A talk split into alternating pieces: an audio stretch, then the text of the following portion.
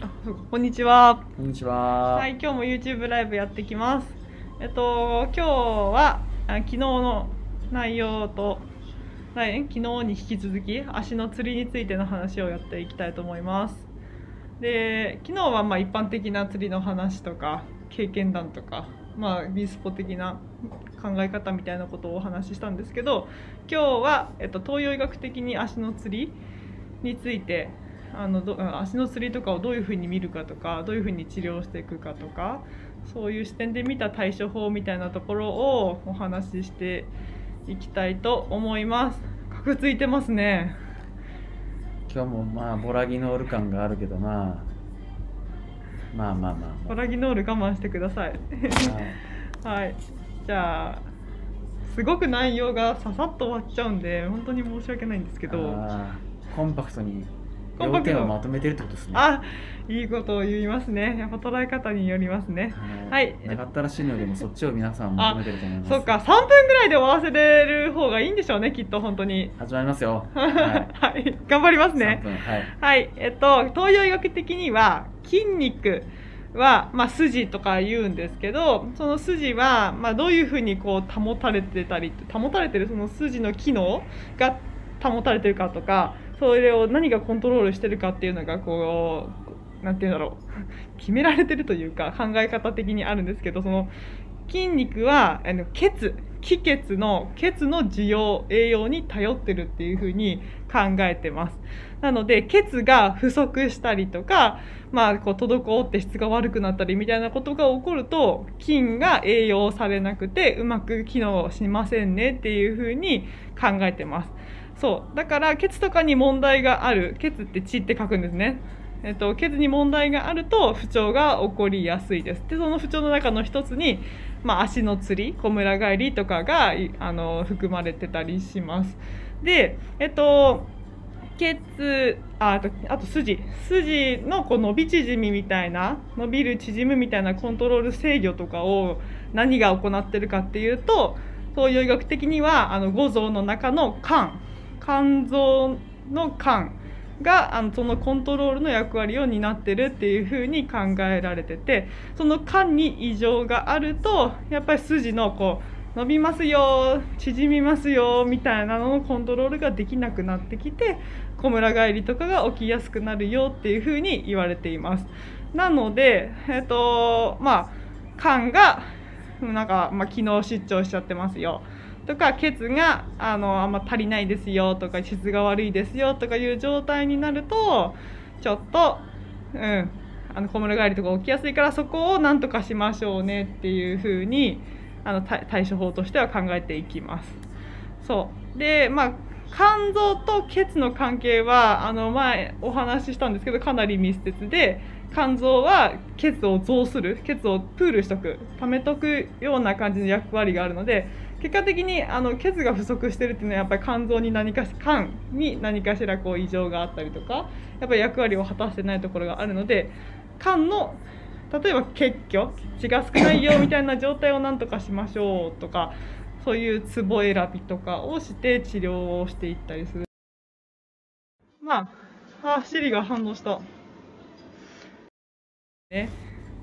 まあ、その昨日体質の話とかいうね話になったと思うんですけど、まあね平田先生的には体質とかよりもみたいな。いや体質ももちろんあありますか？それはそれはありますよ。ありますか？でも体質でだからっていうふうに片付けちゃ困るっていう感じですよね。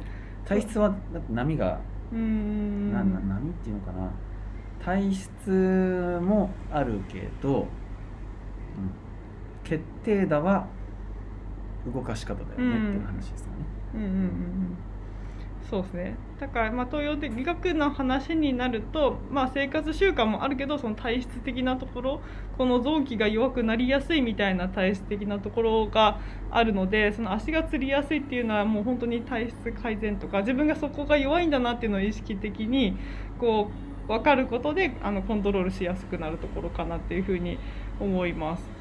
まあでも意外と意外とというか私の場合で言うとあんまつらないんですけどまあ東洋学的な結局みたいなところはすごいあると思うんですよ。でも肝じゃないのかな？なんかどうなんだろう。筋肉もめちゃくちゃ使っててって感じだから肝血虚っぽい症状はあるんですけど、うん、筋肉はには症状が出づらい体質なんだなっていうような自覚です。うーんだからそれはそれこれはこれって話じゃないですか。それはそれこれはこれ。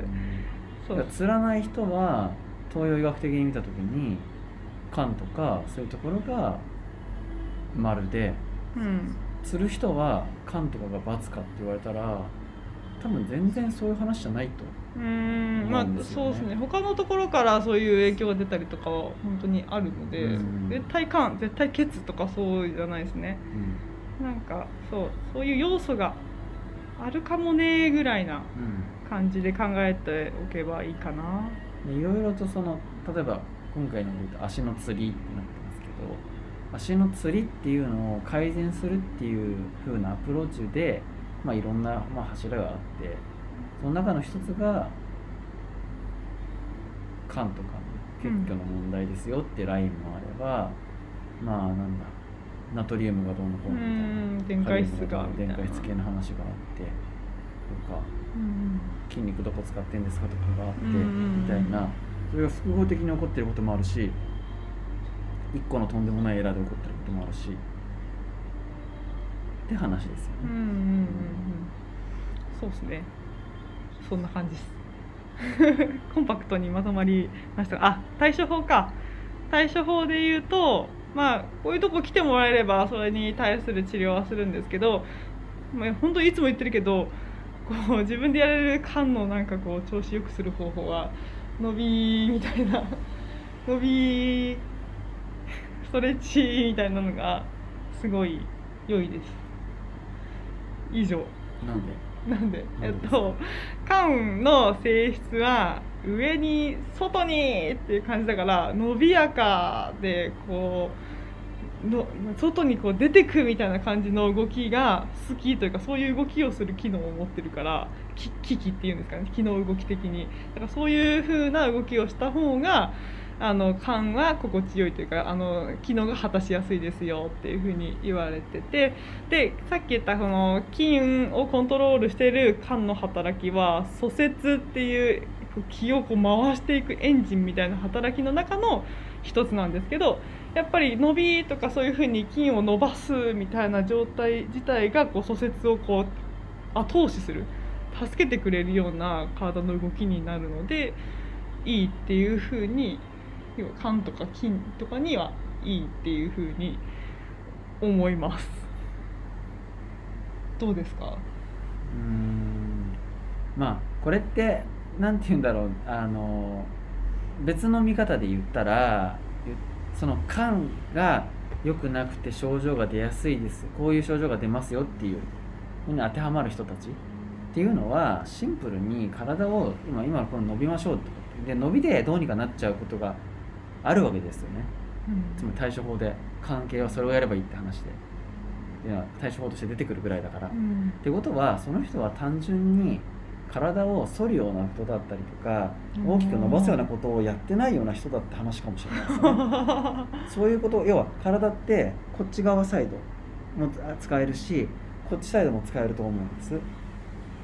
なんだけどこっちサイドを使うってことがなくてこっちサイドでのことが多くなっちゃってる人っていうのに出やすい症状がその間で言われてる問題の人たち。怒ってる人たちってこんなであー イラつくわー。なくないですか？めっちゃリラックスしてるじゃないですか。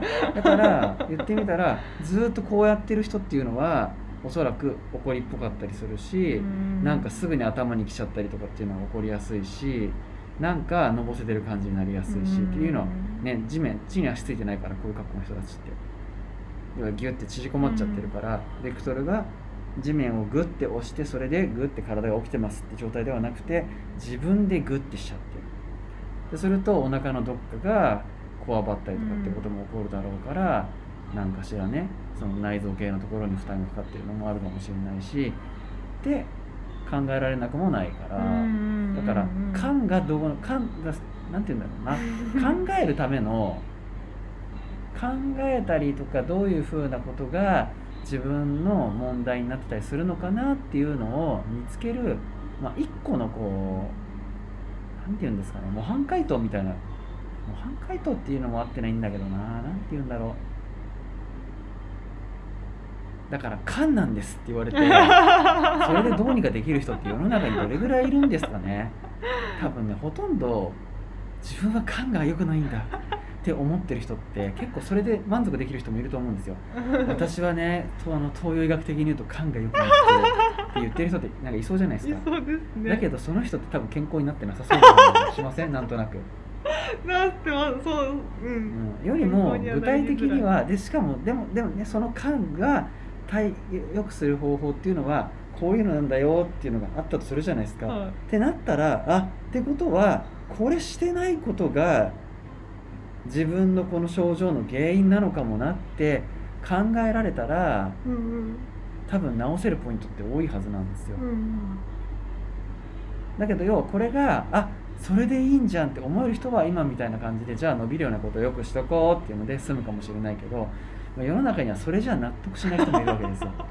だから関心非廃人とかね三あー関心非とかなんか、当てはめてね。ねなんかあるじゃないですか。で当てはめて ほらこういうこともそうでしょ。あなたこういうこともそうでしょっていうのでいろいろ言うのでどっかあれもそうでこれもそうなら自分はそうだっていうのでやっと納得できるちょっとねなんか面倒くさい人のためのものが東洋医学かもしれないですね。そうかもしれないですね。うん、まあ、ちょっと言い方がねあれですけど そうするとまあ幅広い。全員にそれがそうだよねっていうふうに持ってきやすいから、ただ今の対処方法のところで言うとこうしたら良くなるんですよ緩和って考えるとそれめっちゃ偏りある人じゃんって 話じゃないですか。だってこれってこれでああ伸びる流れが良くなるってなる人ってどういう人だと思います？え？どういう人？これをやったら流れが良くなれる人ってどういう人なのか。めっちゃ健康な人。だって今話が良くないですか？こう肝の調子が悪い人はこれをすると調子が良くなるって言いましたよね、はい。だまあ分かんないですけどね。これはな正解でも何でもないから自分が勝手に言ってるだけですけどこれをやって伸びるは健康だわってなる人ってこれしてない人だから。